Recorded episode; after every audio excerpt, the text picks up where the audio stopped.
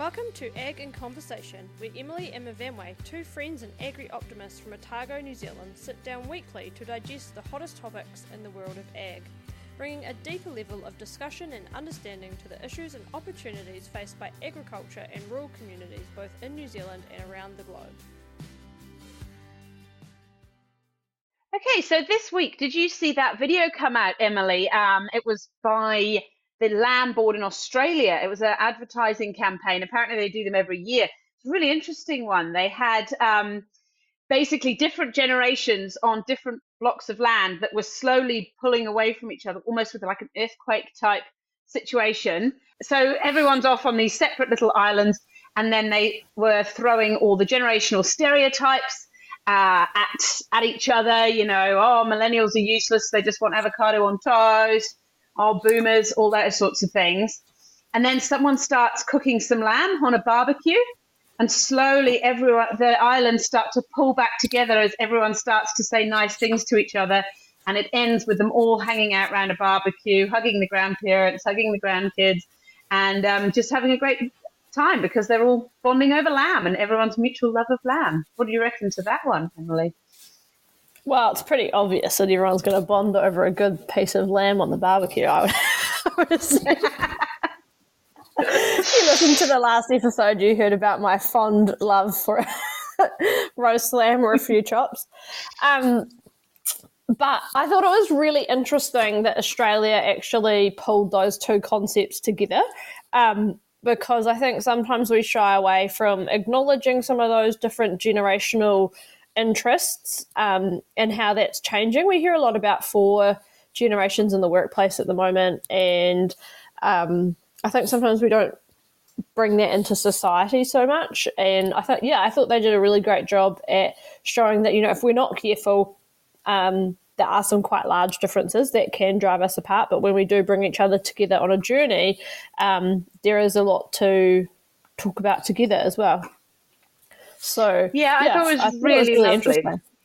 Hmm. Yeah, it was really lovely, wasn't it, to see them just coming together like that and bonding over a good old fashioned bit of meat. Everyone could agree. There was no worries about who's a boomer and who's a millennial. I mean, full disclosure, we're both millennials. Um, but you know, there's plenty of that sort of boomer stuff. Oh, okay, boomer out there and all that kind of thing. Mm. And then, you know, I'm raising a couple of Gen Zs, and there's always these divides, but really, there's more in common than there is of difference, especially when it comes to lamb. It seems. Yeah, and I think often in our small communities, I don't know how how you find it down the the valley there, Myfanwy, but I think sometimes because there's less of us, we don't we're not exposed to some of those stereotypes as much. You know, we've kind of all just got to chip in um, and kind of move, you know, do what needs to be done. Otherwise, we don't have the services in our small rural communities. Oh, couldn't agree more. Like I, I think that's something you just notice in these in the, the wee rural areas, especially with the kids when they're all playing together. Because quite often people are like, "Oh, well, you don't want the little kids coming along to your 13 year old's birthday party. And I'm like, yeah, we do. They all just play together because we only have tiny schools or quite small schools. You know, if you get picky about only being friends with the kids in your year, you're going to have pretty pretty small pool of people and you won't get a cricket game together or something like that. So um, yeah, mm. I think we're really lucky ag, aren't we, in rural rural communities that we we do when we hang out and we've got easy access um, because to, to people of different generations. Because let's be honest, every generation's got a lot to offer each other. Yeah, absolutely, and I think we do a really good job of learning from the different um, generations as well, and um, being inclusive and interested in what everyone else has to say. And I think sometimes that's how we get to where we are is learning off what's gone before us and not just throwing that out with the bathwater there was a quote we used to have on our history room door that stuck with me forever um, in our class in high school was to know nothing of what happened before you were born is to remain forever a child. And I think that's part of that as well. You know, if you can pull through the knowledge from others, then you can hopefully avoid a couple of mistakes that they've already been there and done and, and worked the best way through. Yeah, absolutely. That's a great one. Um, speaking of bonding over a good piece of land, did you see yesterday that Beef and Lamb New Zealand have announced a partnership with the Olympic team to take them to Paris 2024? It's pretty cool, eh? Oh, so good, eh? It's so awesome to see good, high protein, nutritionally dense food, i.e., beef and lamb, uh, being promoted with our sportsmen and women. Like I, I know you're on the same boat as me with this, but you know, high protein, you cannot get a better fuel for our athletes. Um, I mean, my world revolves around the world of rowing at the moment, and I know you used to row too, so you understand it all. And just trying to get protein into growing bodies is hard work.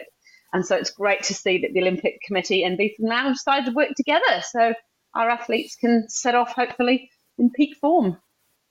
Yeah, I agree. And I think it's awesome to see um, our country really support the ag industry in this way because I think quite often we get a lot of media attention goes towards some of the um, documentaries. I don't know if you can call them documentaries, but those shows that get put online on the streaming services that really promote benefits of other diets. Um, and they seem to get a lot of airtime. And I'm not putting those down, but I do know for a fact that those documentaries aren't always factual. So it's really cool to see our country get behind um, such a big industry in New Zealand and really show that support. And I think that's that's really important and should be a big pat on the back for all the farmers out there.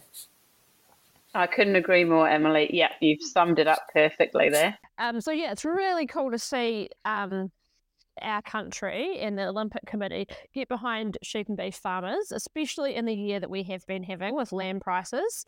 Um, and put that on a world stage. And I think it's going to be awesome to see those Olympians over in Europe supporting um, our farmers in such a big industry. And I think it's a real pat on the back for, for all of us back home. Um, but speaking of Europe, one of the big news stories that's been breaking over the Christmas break, um, and it's sort of been coming for the last sort of 12 months or so, maybe even longer, is those farmer protests over in Europe. And I know that you've been reading a lot about this, Myfanwy. Are you able to sort of give us some insight from back closer to your homeland? Yeah, I'll be your European correspondent for you, Emily. I couldn't quite swing a trick, but um, yeah, I'll do it from North Otago.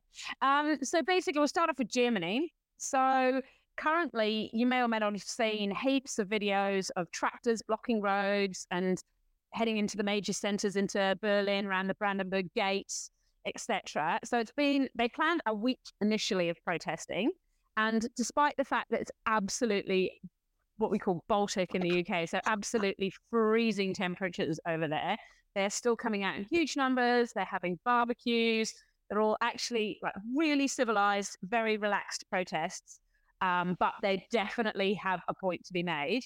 Um, and they're actually being joined now by quite a lot of other people. The truckers have decided to join in this week, and trucks are rolling in from across Germany, and even from eastern parts of Europe. And I think a few are coming through from Belgium as well. It's basically um, turning into not quite like our protests, almost a grander scale than we even had here. Um, and it's just been going on and on for a long time. I guess because it is a quieter time of year, the farmers can be afford to be off farm. So why are they doing this? So basically, initially the German government decided that they were going to cut the ag diesel subsidy. So they currently receive a subsidy um, for uh, the value of half of the cost it is to, of ag diesel. So, so that like blew also, my mind. That's crazy. I know. Half. I know. Like they get subsidized half of their ag diesel. That is yeah insane. I mean, obviously we don't have subsidies, but half in Germany. Mm-hmm. Yeah. Yikes. Yeah. Some of it is similar to how we can claim back on our petrol. You know, we don't have to pay road users um, on petrol cars because you pay for it in your tax. Mm-hmm. Well, it's a bit like that here, but it's diesel, so they weren't paying that anyway. Um, and also the tax breaks that they currently get um, for buying agricultural vehicles were going to be removed as well. So it was going to hit them hard in their back pocket. If you imagine the cost of diesel just doubling overnight, that's pretty tough. Yeah. A lot of the farming that goes on in Europe is a lot more um, tractor based. Like, you know, think about how often we don't I literally just put some PK in the trailers today, and I used the tractor for less than less than 40 minutes. That's but I did the whole rest of my day without it. But they would have tractors going day and night just for the dairy farms. Um, so there's there's yeah, there's a lot of demand. It's a big it's a big pinch point for them. The government has since bowed to pressure a bit and has compromised um, their position. So they've stopped the idea of removing the tax breaks on the ag vehicles, so the tax breaks remain. And they have decided that they'll phase out the removal of the diesel subsidies rather than just a sudden um, end to them. So now That's a they're going little to bit more in- stomachable. yes, in it, but still only 2026 for that to turn around. Yes. The reason why the government is trying to get all this money, because I, I was, I was like, why are we suddenly needing to collect all this money? You know, is there a load of research for Mm. climate change or what's going on? The government has got itself in a big hole and it needed to get um, a large amount of money. And it was originally going to take that money out of a pot that was designated to COVID and that they no longer needed for COVID. But it was, it went through their court system and it was ruled that that was unethical and it couldn't be done. Uh, so they can no longer fund those subsidies through that that way. So anyway, it's a moving of money around. The government, they've got a coalition government who are not very popular over in Germany, and they were doing some creative accounting, which then got pulled up, and then they decided to take that money off the farmers basically to fill their fill their hole in their back pocket. Um, currently, Crikey. Talking about Yeah. some unethical behaviour. I know, I know. I, you, you've got to understand why the farmers are angry. It's not even just those two issues, really. Um, and so that's what they're now saying is even though the government has bowed to pressure and reduced what they'd originally asked, um, and they and the government says, look, we've compromised, you need to compromise. But the farmers, a lot like here, have said, look, this is just the straw that broke the camel's back we were already on bended knees trying desperately to survive. Um, I don't know what you've seen of German farms in the past, Emily, but a lot of them are small family farms. And Mm. so they're not big numbers. They don't have economies of scale. And so these kind of things will hit really hard. Um, so they are now pushing for a reduction in the green agendas, as they call them and they want assurances that the government will adopt an agricultural policy that will support the family farms. Um, and yeah, and they're just claiming that they've been under increasing pressure for years. Sound familiar? Yeah, so it does sound familiar. And I mean, it's pretty easy to think that the farmers are sort of getting fed up with the regulation. But I think that there's more than that, isn't there, behind these? Um, it's not just a regulatory story and it's not just um, farmers not wanting to change, is it? No, not at all. And I think, eh, along with everything, it's the pace of change. And a lot of it is about taking people along for the ride. You can't do all this and cut all the subsidies and cut all the the support they've had around them without engaging with the farmers, but also providing alternatives because it's otherwise it's just a tax on ag. Um, and I appreciate a lot of other industries like the trucks, truckers, hence why they're joining in, are also facing this with the cost of diesel, etc um, and support for that disappearing. But it just feels, yeah, it just feels a lot like they're asking them to do a lot with not a lot in return um, and not a lot of support. Mm. So these aren't only happening in Germany, though, are they? There's a few other countries in Europe that are sort of having the same. I don't want to call them issues, but what? Yeah, having the same protests going on. Is that correct? Yeah, yes, of course. And so all through 2023 and even back into 2022, you'd have heard of um, the French. The French have been protesting. Now, as a Brit who lived close to France, um, the French do love a good protest. I remember every time we went over, the shops were always shut either for a Saints' Day or a um, a protest of some sort that was going on at the port at Calais. But um, the French farmers in Dijon decided that they were going to spray manure all over the council buildings. So nice and dramatic. Um, road signs were turned upside down and they had protests across the country. So basically, they're just sick of the green movement, as they are calling it in France, and they're set up with a direction of policies. they cite higher taxes, increased cost of diesel, um, late payments on EU subsidies, um, and regulations imposed on agricultural workers and competitions from import in their unrest. Um, in February, the EU court overturned a French policy that allowed sugar beet growers to use an insecticide banned in the EU. In the EU, um, so that caused quite a lot of stress for the French farmers. Um, French Farmers Union have had a bit of a win, um, and they've secured a decrease on two taxes for the coming year. Um, moving on to the Dutch. So we've all heard about what's been going on there for the last 12 mm. months. Uh, they were basically, the Dutch government took quite a heavy handed approach and decided that they were going to buy up farms and just shut them down to stop emissions. And they wanted yeah, wow. huge reductions in stocking numbers. Yeah. Yeah. And they just, they just wanted to meet their emissions target and a really low bit of low hanging, hanging fruit there for them was, was farming, the dairy farming and farming as a whole. Mm. Yeah. So, and so in June, if we're buying at that because they're quite track DTV, are they? And I don't want to make this a um a carbon, a you know, a greenhouse gas conversation, but are they emitting sort of more CO two rather than the methane? Is that kind of what's happening over there? Uh, as a percentage, yeah, they definitely would be.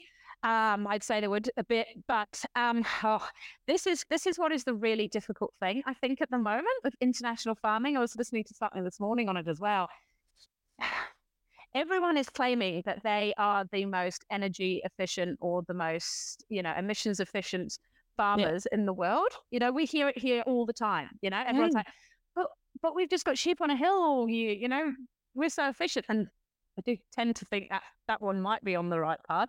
But then we've got farmers in the UK who say, well, their systems are really efficient and they don't spread effluent until, you know, a specific time of the year or because of housing and they've got storage.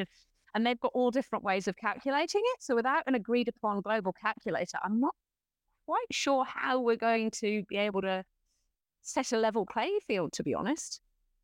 Mm, yeah. I was just thinking because if you're buying up farmland in the hope of reducing gases, you know, is that really getting on top of your emissions targets? You know, is that actually is that actually a productive step? You know, does that actually help? Well, I, I mean, personally, I don't think so because I think you're taking because the Dutch farmers are extremely efficient farmers. And you know, for every um, we've got family there, and when we used to go visit, you know, they're they're really good operators. They know what they're doing and they make the most of every hectare of land they have. And all you do is send it off state, uh, overseas. And so there'll be other farmers, and it might be in the Eastern Bloc or it might be over in Asia or Africa who haven't got access to the technology, etc., that the Dutch farmers do have. And then the danger is, well, we're, we're making more emissions and then we're flying the food in. But the Netherlands can turn around and say, oh, well, look at us balance sheet here. We're doing a great job. Yeah, it's a real systemic problem, isn't it? When if you look at your inner system, you know, you might tick the box, but when you look at it as a global system, it's actually just a shuffling of, um, a, yeah, shuffling of accounts, isn't it? Yeah, and that's what's the the really hard thing is um, it's hard to get that complete global cooperation because everyone mm. just sort of either wants to virtue signal and say that they're doing something, but they're not, or other countries, they honestly, the privilege that we have to even worry about this sort of thing needs to be mm. recognized. Mm. If your country is all about just trying to feed your population, as much as you might be the ones impacted the most by any climate change or any effects of emissions, you, you really can't. You haven't got the luxury to spend all this time and effort on it. Mm. Yeah, or like I heard a quote the other day, which definitely is going to hit a lot of our sector this year. And it was from Carlos Bagrie, who's a Nuffield scholar this year. And he said, um, if it was on Rural Exchange with Dom George, actually, he said, if you can't be in the black, it's very hard to be in the green. Um, so basically, if we're not making profit, how are we going to be able to fund any sustainable movement. And I guess that's what these guys are coming at as well, aren't they? That if they can't actually make money because of other things, they're not going to be able to do any environmental improvements. Yeah, that's such a great quote, isn't it? It really sums it up. And it's, you know, it's on a farmer scale, but also on a countrywide scale. Mm. And at the end of the day, you still need to look after your people. You need to provide them with health, healthcare, and all those other things that we take for granted. And to then start taking those away because we're cutting production in the country in order to meet some global targets, it's uh, yeah, you're not going to last long in, in a democratically voted government doing that. Yeah, it's a, very complex issue, really, isn't it? Well, that we're seeing at the moment is these different, um, well, these competing values kind of hit, really, isn't it? And they collide at quite a pace, and we shift from sort of a regular bottom line to a triple or quadruple bottom line equation, and it makes it really challenging. Yeah, it, I very much agree, and the fact that um, you know, this is on a global scale, like you said. So you've got all the politics thrown into the mix as well, and everyone's mm. trying to get votes, and and you've got to make um, politically popular decisions that might not actually get to the results in the end. And I think one of the things to take from all this as well is the fact that it's all very well pushing all this on farmers and asking farmers to make all these changes, but unless there's actually the technology there for them to change and to be able to develop if the electric tractors are out there. And, you know, Mike Casey's got that one over in Central for his cherry orchard near you. But is that going to work on a dairy farm getting covered in shit and bits getting into everything? Probably not yet. Is it going to work on a sheep and beef farm feeding out bales in the winter? Not yet, you know? Like we just need to have the technology there before we start asking people to adopt. Yeah, hundred percent. Um, and I guess this brings me to another question I've got. So, without taking sides or you know trying to be too controversial, how can we go high here in as a, as a country or as an industry? You know, um, is it that people the you know the majority of the world urban population they just don't care they want their world cleaned up but they don't want to have to change their habits and so you know agriculture is being a bit of a scapegoat um, is that what's happening or is this actually the reality? Like how can you know we actually take the high ground and you know continue our to hold our heads high through this? Well yeah that's really interesting what you're saying about do others not want to change etc um, as humans i think we are an innately selfish human beings. We're, we're innately selfish beings. We are programmed to make sure our world is as comfortable and as easy and suits us as well as it possibly can. And so when you're in town, um, you might want to push the responsibility out to someone else. But I do think that actually there's more support in urban areas than we think for mm. the rural farming community and them trying to move on and adapt and reduce emissions, etc., etc. You, you've got. I always sort of think that they're the big headlines that you hear are, you know, urban versus rural, you know, that sells mm. a newspaper, that gets a click online. But in reality, um, putting another hat of mine on, Federated Farmers did a survey last year and they actually found that there was a lot of support in the rural areas for farming and what farming's going through. Do you mean in the urban areas, sorry? Sorry, yes, in the urban areas. A lot of a lot of support yeah. in the urban areas for mm. rural farming and in the rural communities and what they're going through and trying to manage all this.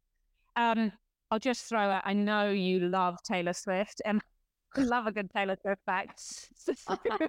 um, I'll throw this one in here for you because while I was doing the research, so in the last three months of 2023, she alone created 138 tons of carbon, taking 12 flights to see her other half, Chelsea Travis Kelce, to offset those emissions, she would have had to have planted 2,282 trees and let them grow for a decade. So I don't really think that it's urban versus rural so much no. as your average bod, your average Joe Bloggs, just feeling like we're all putting our recycling out and we've got people flying around doing that kind of carry on. Like, why why do we bother a little bit? You know, there's that kind of feeling. Yeah, and I guess on the urban population, like I'm sure you you know you've been to town recently. There's a huge amount of electric and hybrid vehicles in town. I think Mm. hasn't quite moved so much out to the rural population yet, and I definitely can't um, say that I drive an environmentally friendly vehicle, but I notice more and more that there are people making conscious choices, and I think the rural population will definitely get in behind this as those vehicles become available. And you know, for their town or family vehicle, I've seen mo- lots of people get up. As it to, to try to bring out one. Maybe it was the Highlander, I think, has become hybrid, and I've seen a few of them on the roads as well. Yeah, Yeah, I know a lot of people who have their town car and in quotation marks as a hybrid. Uh, there's a lot of Mm. those appearing up the valley now. I think one of the tricky things is that the utes will have to take quite a battering and have to be exposed to quite a lot of dust and dirt. And so, if, in order to invest in such a large amount of money, you kind of want to know that it was actually going to work. I mean, we've looked at the Ubco bikes on farm. Hopefully, going to have a demo day out here later in the year and um, see how they might work to reduce, yeah, cool. you know, our emissions a little bit, just on a small scale. Um, but again, you kind of need these things to start being proven for, for us to take Mm. those in, those financial risks. Yeah, particularly in the current environment that we're in with commodity prices, you know, export down, import up. It's not really um, making great story for purchasing new um, um, assets on farm, is it? Not really, no. And but to be fair, I think rural um, families are a lot better at using sustainable items in other areas. So a, a lot of us will wear a lot of wool. You know, it's been cold the last two mornings. I've been double layered with wool, um, wool wool t-shirt on now, wool hemp blend um, t-shirt on. But we we do try to look for those more sustainable Yeah. options that maybe others aren't exposed to in the world of fast fashion when you're going to the mall every weekend, etc. Yeah, So I think we're all Yeah. doing our bit. It's just probably a little bit different depending on where you live. Yeah, true. Yeah. Very true. So the other thing that kind of jumped out at me in the conversation um, was around subsidies. And obviously this is a hot topic in New Zealand and something that we've really, you know, we did some hard graft, we, you know, farmers in the 80s, not we, I wasn't here, did some hard graft in the 80s um, to, you know, there were some really tough times, but since then we've really profited from this um, and we've really transformed our industry. Is there anything that you think that we could show the rest of the world with that um, in terms of, you know, there's just even the discussions about losing or reducing subsidies? Yeah, so subsidies are a bit of a bugbear of mine too. I studied ag in the UK, so a lot of a lot of the work I did was around applying for subsidies, subsidies, how you can diversify your farm to make the most of subsidies, etc., etc. And it seems to sort of pull away from actually just making the most efficient use of your land. You're more almost farming the subsidies more than you're farming the actual land itself. But they have their place. And the European system with subsidies came about when, after the war, there was a lack of food. So everyone produced a lot of food.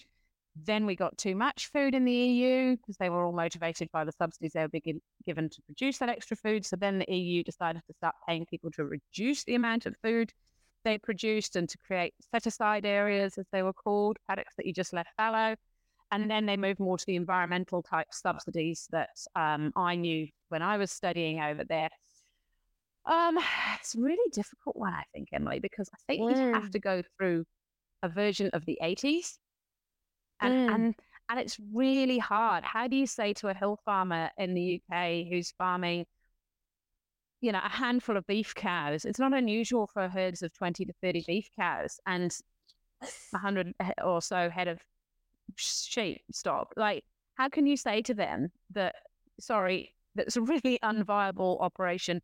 You and 10 of your neighbors need to sell up and we'll put a big extensive station type farm on there.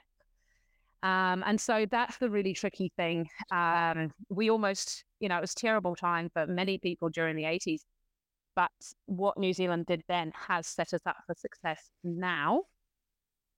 Um, whereas there's no way in he- hell you could do that in the UK without a huge uproar. Um, yeah, Mm. I, I don't think it would happen. So the governments would have to look at ways to help those farmers to change, develop in some way, and make and go down the value add way for their for their produce in order to be able to support themselves and their families. Because often it's mum and dad are still on the farm, son and wife and kids are on the farm, maybe a couple of kids, in fact. So yeah, yeah. it's a tricky one. Yeah, quite different structure, I guess, to the industry compared to what we're used to here. And so we can't really, uh, we're not comparing apples with apples. So we can't say what worked here is going to work work somewhere else. Yeah. Um, mm, New Zealand agriculture is a very dynamic ag industry, and we do pivot really well. Um, I, I know people are always like, oh, farmers are stuck in the past and they don't, you know, they just want everything to stay the same, which is absolute rubbish because we don't. You only have to look at the Yeah. changes in New Zealand agriculture. Well, look at the change to North Otago in the last 20, 25 years. You know, it's gone from being dry sheep land to being irrigated, covered in dairy cows. For better or worse, if we see an opportunity, Kiwis take it and run for it and are happy to change. But that doesn't really translate to Europe, unfortunately, in many cases. yeah, interesting. So on the flip side of that question, then, um, from what's happening overseas, what can we learn here? So before, I guess, how can we make sure that we're stopping it before we fall off the cliff? Be the fence at the top, not the ambulance at the bottom, so to speak. Yeah, I think it's really interesting, actually. I think, to be honest, we're in a good position, like I said before, because our ag industry does love to adopt new technology. We've got Beef and Lamb and Dairy NZ who have all these research arms who are looking constantly for ways to improve. Um, you know, even the emissions coming out of the effluent ponds are all being looked at at the moment. You know, crazy things, the boluses. There's all these cool innovations coming out. We need to make sure we keep being at the forefront with technology. We can't rest on our laurels, though, Emily. Honestly, when you Mm. hear all these discussions, oh, we're already the best in the world, it just, I just think, oh, yeah, but for how long? You have to keep working at being the best. If you're if you're training for a marathon, you can't, and you win one, you can't go, oh well, I'm the best now. I'm going to win every single one I do, even if I sit for six months on the sofa and eat chips. So you know, we've got to keep working. Would be the be my point there. Yeah. It's a good point. Keep on keeping on. Keep on searching for that next thing. Yeah. Um, pretty scary though, I think, from a New Zealand perspective, like watching what's happening over in the um EU and thinking, well, that's actually an export market for us and you know, what's how's the chips gonna fall, you know, once this is sort of starting to calm down. Um, but yeah, really interesting doing a dive into it and learning more. So thanks for being a European con- correspondent um, to to kick off our podcast. Um, yeah, I, I certainly learned a lot about. You know, it's not just that they're upset about their subsidies being removed um, and regulations coming on. It's actually more of a story around people and taking people on the journey and looking at if the technology is available for the changes that they're being asked to make, and also looking as are we a, is ag being a scapegoat or is it sort of you know um, um, a true problem and how does it all fit into the global system? So yeah, really interesting, um, and I'm sure that some of our listeners will have some great questions. So pop them up. Um, on our Instagram, we would or LinkedIn, we would love to have a chat with you um, about the conversation that we've had today. So, in closing, um, I heard a quote the other day on another podcast. You'll come to learn that we're both huge fans of podcasts. Probably one of the reasons that we decided to start our own. Um, and it was Leaders of the West, which is an American personal development podcast that Myfanwy actually found a wee while ago. And unlike most personal development or leadership podcasts, it's actually talking about uh, based in agriculture, essentially. Um, they call it the Western lifestyle because they're Americans. but um, the quote was um, practice builds confidence or practice makes confidence, I think. Whereas typically we say, you know, practice makes perfection. Um, and I thought that was such a great one. Practice makes confidence because I think we often we, you know, often say, well, perfection's not a thing. We've just, you know, it's doing your best. But, and we also often don't do things because we don't have the confidence to do them. And I think, you know, this podcast was much, you know, the more we practice, the better we're going to get, the more confident we're going to be putting these episodes out. But I think we can look at a lot of the conversation we've had today um, about making these changes, like you're saying, with you know the electric tractor. We need to practice that. We need to see it working in the different conditions, and then we'll have confidence to take it into our own farms. Um, yeah, I like I like it. It's a great great saying, um, and I think it's a great twist on the the um the old the old version. What are, what are your thoughts? Yeah, the moment I heard that quote, I was like, oh, that is brilliant. That's so good because it, we always have that practice makes perfect.